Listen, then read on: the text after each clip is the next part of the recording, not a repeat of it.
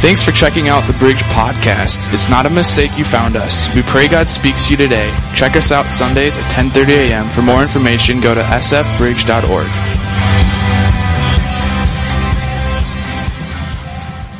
Holidays can feel weird that way, can't they? Like some of us got to experience the Christmas spirit of going to Starbucks and having somebody pay for your drink or people just generally are in a pretty good mood in Christmas. Like you walk through the store and instead of getting bumped in the shoulder and um, getting a nice little finger in the face, like you get, "Hey, Merry Christmas," you know, or like it just people tend to be more kind and better on Christmas. But the reality is that sometimes Christmas can just be an afterthought. You're so busy fighting off that lady on Black Friday, and you're so busy uh, filling up your Amazon shopping cart. You're so busy running to get Christmas decorations because your husband threw them away in the spring purge. Um, it's crazy. It's just crazy. And I used to think it was just a Christmas thing, but it's not. Okay, we're busy, busy people, and I have statistics to back this up. Okay, so if you have a problem with me, you're gonna have to take it up with the U.S. Bureau of Labor and Statistics. Okay, and I guarantee they're not gonna answer your phone calls or your emails. So, in 2018, they ran a study of thousands and thousands and thousands of Americans saying, "How much time do you spend doing X, Y, Z?" So 9.58 hours on average of sleep and personal care, which includes brushing your teeth, showering, stuff that our youth students don't do. Um, that's good. 9.58 hours a day, uh, which is 9 hours and 35 minutes. We then spend 1.19 hours eating and drinking.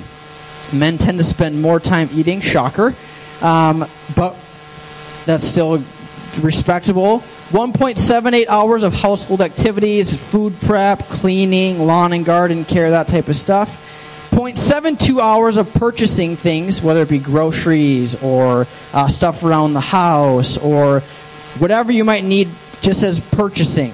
0.78 hours of helping other people, um, which could be family or if you're a volunteer or if you're doing helping people outside of your normal job and then 7.9 hours on average of people who work full time. If you work part time, they said it was 2.9 hours a day.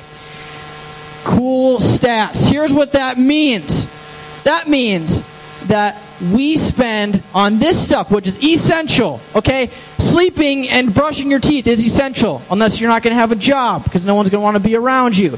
Eating and drinking, I'm hoping we're doing that, okay? Household activities.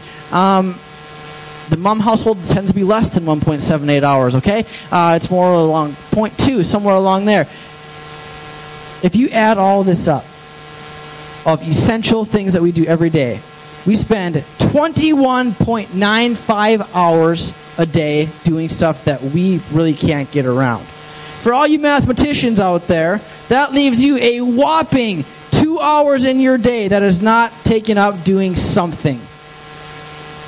That's not very much. At least that doesn't seem like very much to me. Okay? Because then you start adding in all the time you're scrolling on Facebook or Instagram or looking at your fantasy team or whatever it is that you do, and all of a sudden that two hours tends to get diminished really, really fast. Some know there's lots of variables. Some of us are retired. Some of us don't work a full time job. Um, some of us have young kids, and so um, 0.72 hours of caring for other people is kind of laughable.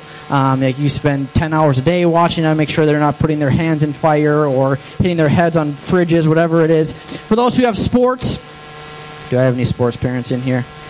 You know what I'm talking about, right? Like two hours, you laugh because that's not happening being chauffeur and Uber is a real thing, okay? You just don't get paid for it yet. Two hours a day is not enough. I've noticed every single time I connect with somebody, every single time I see somebody that I haven't seen anybody, hey Jim, how are you doing? Good. Busy. Do you ever get that? Right? Busy is always something we attach to how we're doing because we're busy. We are busy people. And it's no wonder that we're tired all the time. It's no wonder that mental illness is on the rise. It's no wonder that our health, physical health, is declining because we don't stop running. We are busy people. And about the time we get free time, about the time that we have a spare second, we fill it up with stuff. Good stuff, not so good stuff, whatever it is. But our world gets faster and faster and faster and faster and faster every single day. And so we come into the weekend, we're exhausted, We're tired. We're beat up. Some of us are cranky. No, not, we're not cranky. If you're saying, no, I'm not cranky, you're the cranky one. That's how it works. But you're in luck. Because there's an answer to all this busyness. You're in luck. And the pastor down the street has it all figured out. So you can head down there because I do not got it figured out one bit. I'm tired. I'm busy, just like the rest of you. I've got a 15 month at home, and watching him run around makes me tired, okay? I train for half marathons every year, and I'm more tired in this last month watching him tear around the house than any of my other training stuff. It's busy. Life is busy. And being busy isn't bad. In fact, being busy is a good thing. It means you're making an impact on this world. If you're busy, it means you have something in your life, whether it be a job, whether it be people, whether it be a volunteer. If you are if you have stuff going on, it means that you are making an impact in this world. So being busy isn't a problem. In fact, Jesus calls us to be busy.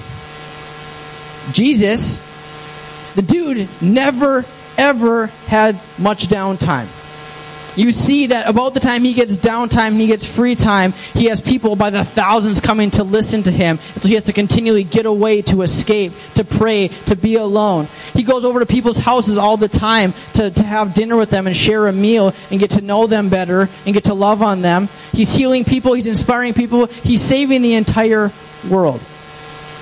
And when he left this earth, he didn't say, hey, take it easy, lay back, it's all good. He said, therefore, go and make disciples of all nations, which means essentially go and spread my message, go and spread my love to all people, baptizing them in the name of the Father and of the Son and of the Holy Spirit, and teaching them to obey everything I've commanded you. And surely I am with you always to the very end of the age. Busyness isn't the root problem. I just said busyness is good. But busyness, if it's left unchecked, can become a real problem. When we're so busy trying to keep up with the hustle and the bustle, and we can't even spare five minutes to have our own thoughts go through our head, we start to get worn down. And we start to get more bitter and more jaded. You start to understand that, man, this world is nasty and people are cruel and you try and keep up and you try and stay with it, but the reality is that you just can't. And so your dreams and your passions, the, things that used to used to stay up at night thinking, well, oh man, this is going to be awesome, they start to fizzle. All these fantasies, all these ideas start to get replaced by practicality and logistics. And man, I could be chasing this dream, but instead I'm just going to stay at home and sit on the couch and just binge Netflix. Nothing wrong with that, by the way. We get so bogged down that we lose ourselves and who we are at our very core. On the screen, there's going to be a Bible verse from Matthew chapter 4. It's about Jesus in the wilderness, which in his day, where he's at in Israel, is just essentially a big desert. And it says the tempter came to him which is the enemy, the devil, and said, If you are the Son of God, tell these stones to become bread. And Jesus answered, It is written, Man shall not live on bread alone, but on every word that comes from the mouth of God. Then the devil took him to the holy city and had him stand on the highest point of the temple. If you are the Son of God, he said, throw yourself down. For it is written, He will command His angels concerning you, and they will lift you up in their hands, so that you will not strike your foot against a stone. Jesus answered him, It is also written, Do not put the Lord your God to the test. So again, the devil took him to a very high mountain and showed him all the kingdoms of the world and their splendor. And he said, All this I will give you, if you will bow down and worship me. And Jesus said to him, Away from me, Satan, for it is written, Worship the Lord your God and serve him only. And then the devil left him, and the angels came and attended him. Here's what's going on God sends down his son, Jesus. Jesus then is prompted or led into the desert to be tempted by the devil. So he was essentially going into a desert with no food, no water, and so he's essentially saying, Satan, here I am. Hit me with your best shot. Whatever you got, give it to me. Whatever, just you have one shot. I'm here, I'm open. Hit me with it.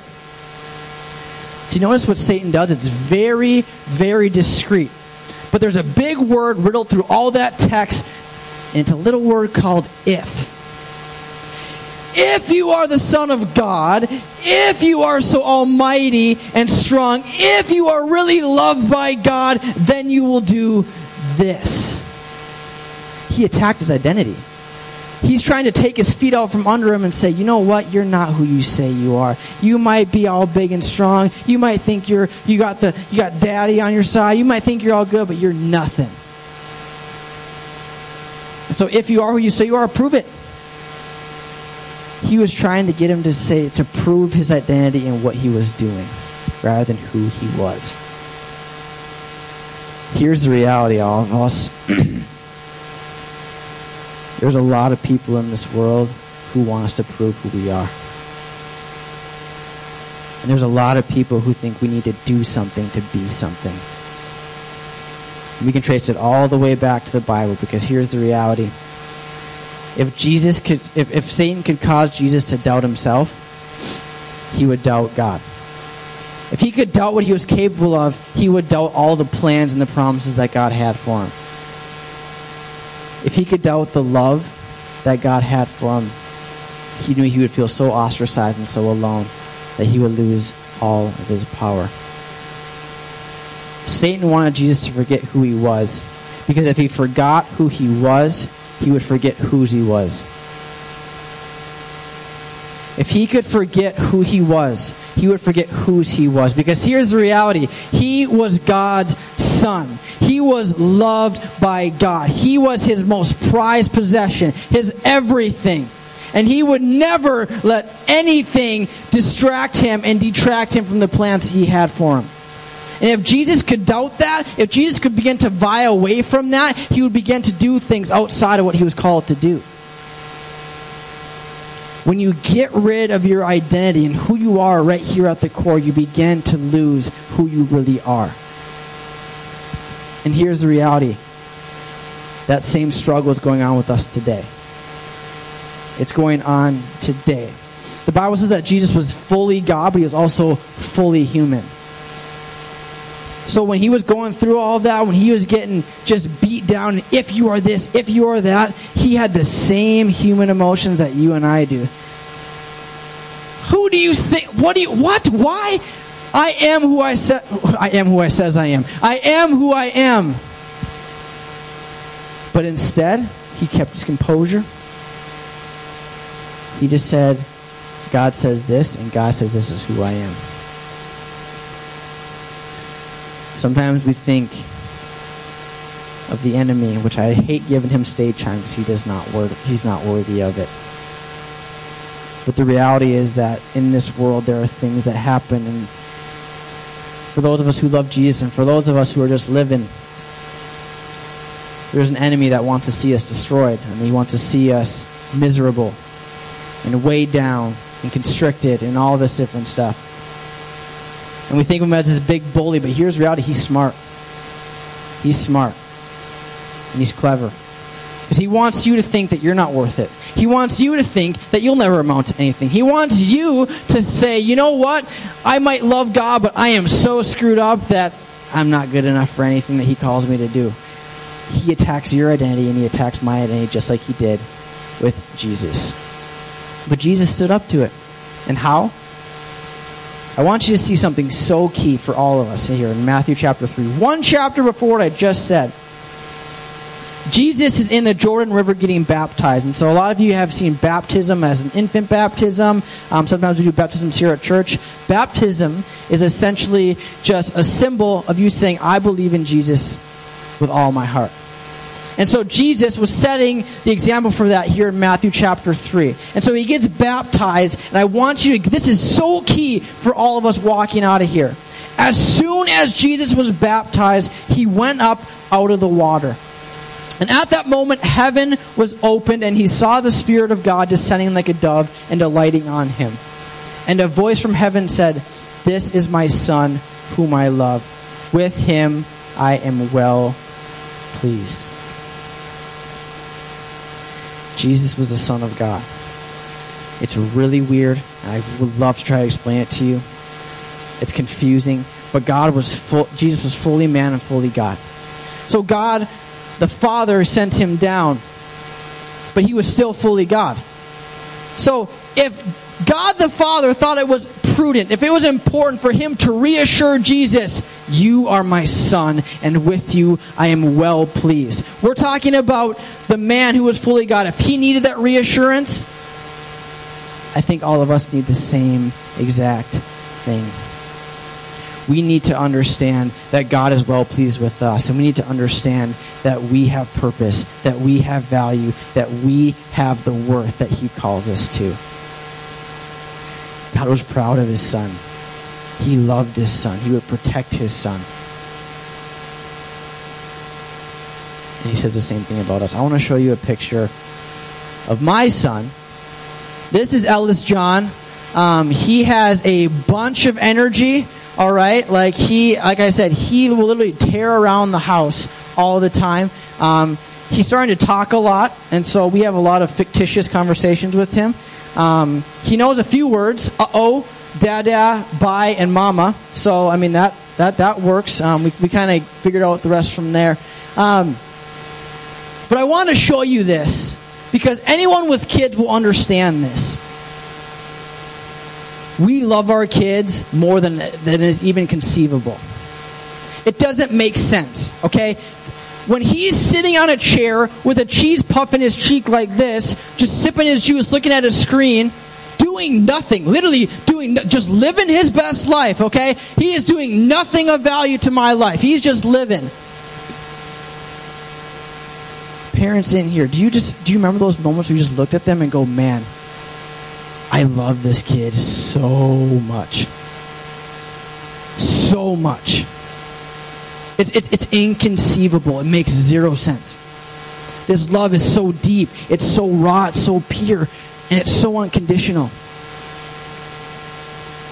There are moments when he goes into our cupboards and dumps out all of our plastic silverware and puts it in the blender with his fingers, that I'm going, Kid, what are you doing? And then he just looks at me and just smiles. And all of a sudden, my heart melts again. As soon as I had my son, my relationship with God changed instantly. Because looking at him, looking at this little bundle of joy, I felt a love so deep that I have never felt in my entire life. And up until this point, he hasn't done much to help around the house. Okay? In fact, there's something about cleaning up your son when he poops in the tub on Saturday morning, okay? I got to experience that this weekend. We love him so much. We care about him. We would do anything, anything for them. And all of a sudden, since having him. I've had so many moments where God goes, You think that's love? You see how much you love your son? The love I have for you, Derek, is so much bigger than that. It's so much stronger than that. When that when that old lady in the supermarket tries to put a hat on him and you want to rip her head off, okay? That same protection that you have for him, I have for you. So why do you doubt? Why do you worry that he, I'm not going to be there for you? Because I love you. I care about you. Here's the problem. The world tries to get us so busy, so run down, so crazy that we forget that. Because I don't know about you guys, I'm only 24 years old, but I've experienced a common thread in life that we have to hustle more, we have to do more. We will never be able to fully get enough time in the day because time is going by so fast. And the more we try and do, the more we try and accomplish, the more we try and do something that's going to, we think is going to give us value or give us worth or make us feel accomplished, never does the trick. We do and we do and we do and we do, we do, we do, we do, we do, we do, we do, we do. And so we're so exhausted that our bodies literally get sick and run down. And we're laying in bed because we can't fight off that cold or that flu because we're so busy and we still feel like we're not good enough and we're not doing enough. Because we're trying to earn something that we already have. We're trying to feel worth. We're trying to feel like we're doing something. We're trying to feel like we're accomplishing something in this world. But all we have to do is understand that God loves us and He's got a purpose for us, and we just got to trust Him in that. Busyness is not the enemy. Checklists are not the enemy. Doing more is not the enemy. The enemy is when we start to believe the lies. That just like he did to Jesus, the enemy loves to whisper in your ear, You're not good enough. You're not doing enough. No one's going to listen to you. I feel it. You feel it and we don't need to be scared and run the other way. Because just the way that Jesus stood strong on God, we can stand strong on Him too. Before we do that, we need to be called back to our true identity and believe in ourselves once again. Check out this clip. Well, maybe there's some way we could work together to make things move faster. We've only got a little bit of North America left. Wait a minute. Wait a minute. If I didn't have to carry my sack, I could move twice as fast. All right, this just might work. Now, Kate, you're in charge of getting all the presents ready to go. You you just uh, call out the addresses and the names, and you just throw them out of the sack. Just chuck them out, chuck them out. I'll catch them, and I'll deliver. And that means, Teddy, you drive. What? The sleigh? No, the cop cruiser. Of course, the sleigh. You want me to drive that? Oh, I've seen you drive. Yeah, a car, but I mean, this is. This is. Now, where's all that huff and puff about a Pierce always sees it through? Well, I mean, that was before you told me that I was going to have to drive the sleigh. Well, this is the only possible way we're going to make it, so I guess it's going to be baptism by fire. Well, maybe I can help Kate with presents, right? Let's go! I told you we're going to have to move fast! Hop in the back. Donner! On, Blitzen! Hark!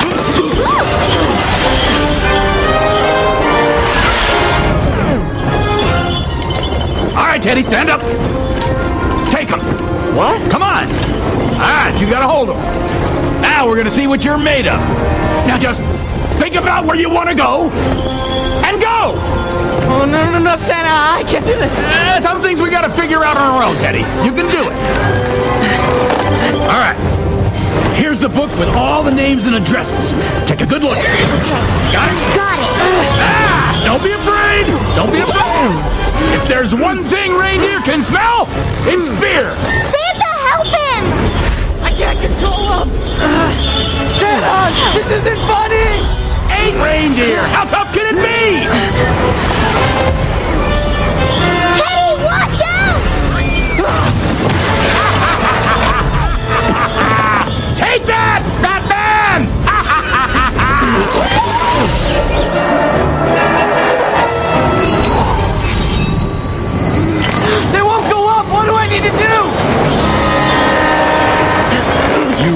Just had to do one thing, Teddy.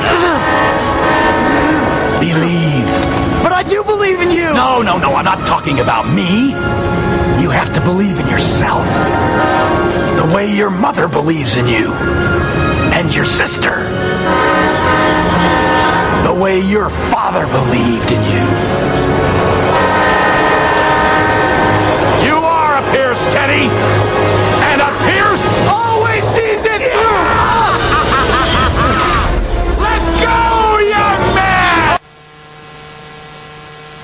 Yeah, a few claps. When I'm not speaking with adults, I'm usually with youth students, and so every Wednesday night we have youth students that gather here and that are with us, and it's awesome. But as a youth pastor, I get a front row seat to the stories and the lives of so many of our youth students. And I got to be honest with you, it, it's hard to get a front row seat sometimes. Because I see what they go through, and I see the struggles they have, and I see the things that they battle with, sometimes at home, sometimes at school, sometimes just between their two ears. And it's hard sometimes. to watch them struggle and to watch them go through that because you want to just dive in and help them and, and, and be there for them.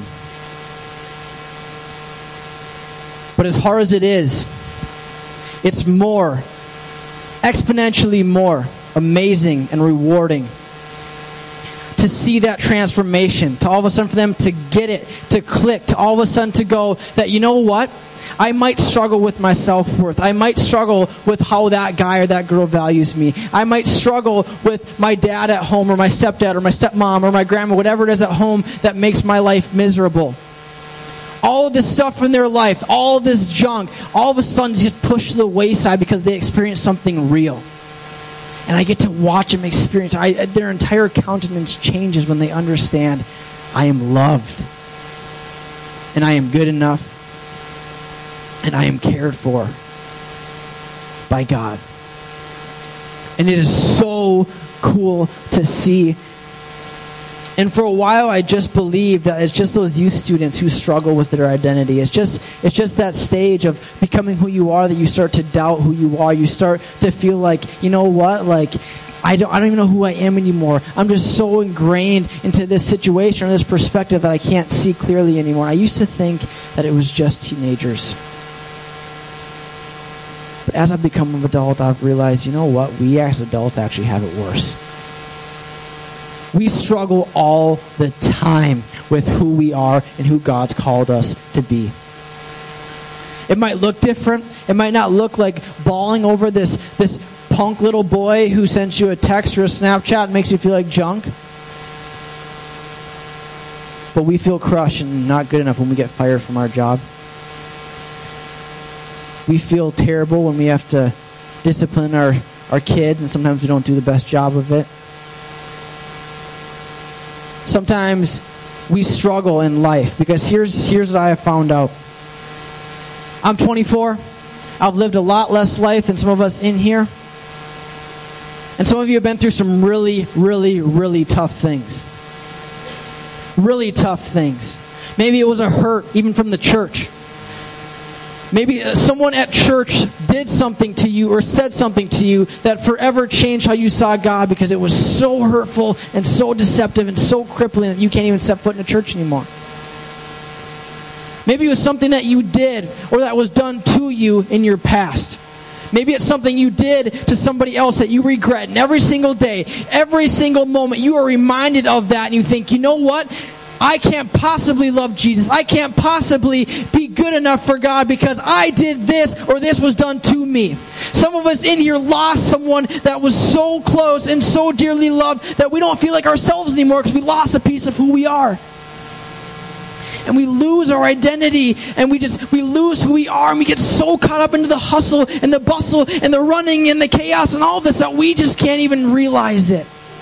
And before long, we're years down the road, we understand, you know what? I'm not even who I was called to be in the first place. You guys have lived through a lot. I've been through things, and so I don't want to compare apples to apples because that's not what we're called to do. But the reality is that even as a pastor, five nights ago, I remember laying in bed going, Man, I missed the ball there. I wish I could do this. I wish I could just get through to this person. I, I, was, I was feeling the weight of the world on my shoulders. And I just felt God say, Derek, I am good and you are loved. I am good and you are loved. Because here's the reality we don't have to be good enough because He is. And we don't have to earn His love because it's already been given to us. And so I want to get us back to a place where we can understand just how stinking awesome that we are. Because God says we are, and I don't know about you, but I haven't been able to prove Him wrong yet. So, how do we do it?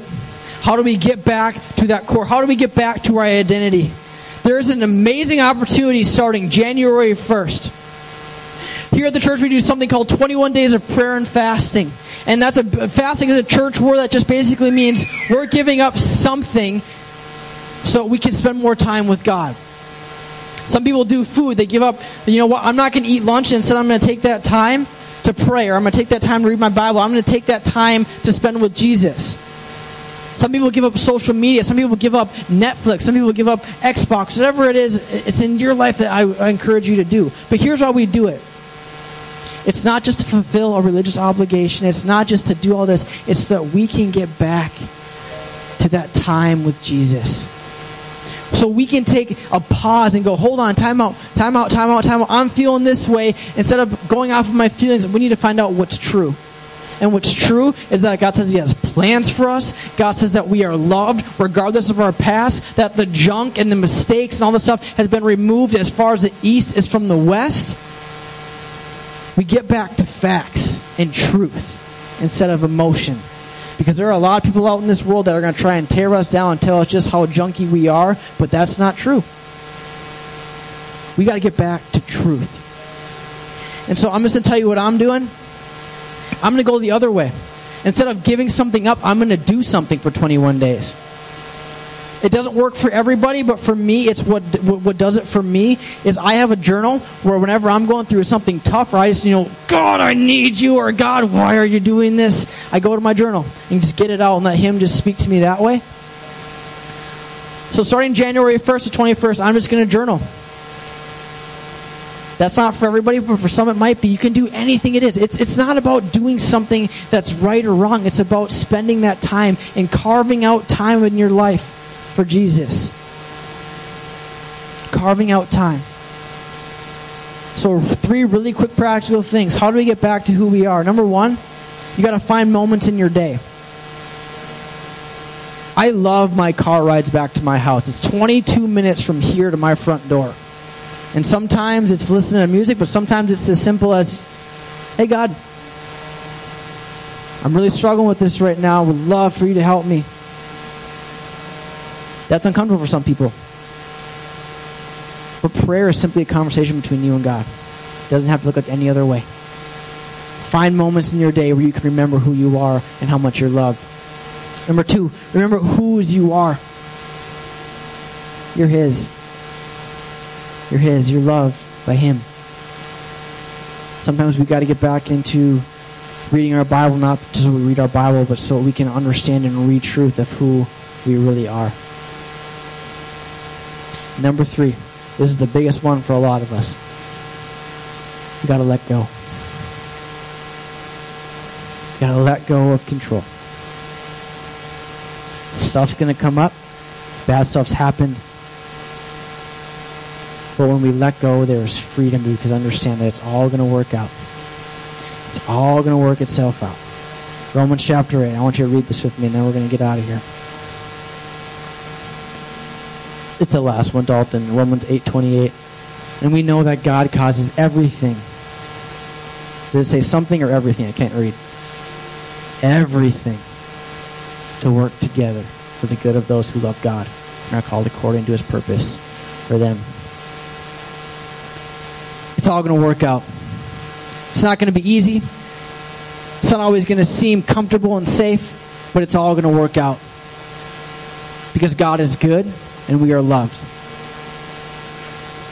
So you do me a favor. Will you bow your heads in this place?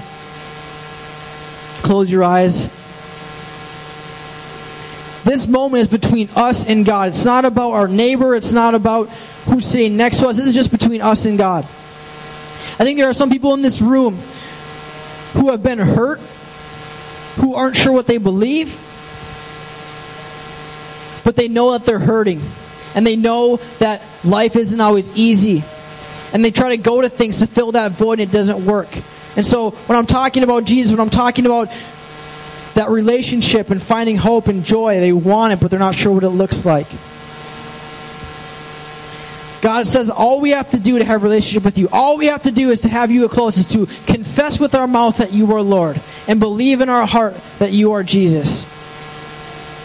So if that's you in this place, I'm not going to call you forward. I'm not going to do anything crazy. Just between you and God. If you want that relationship with Jesus right now, maybe for the first time, maybe it's recommitting your life and go, you know what, God, I've been off base for a bit, but I want to get back on that place. Will you, will you just, between you and God, will you just raise your hand right now?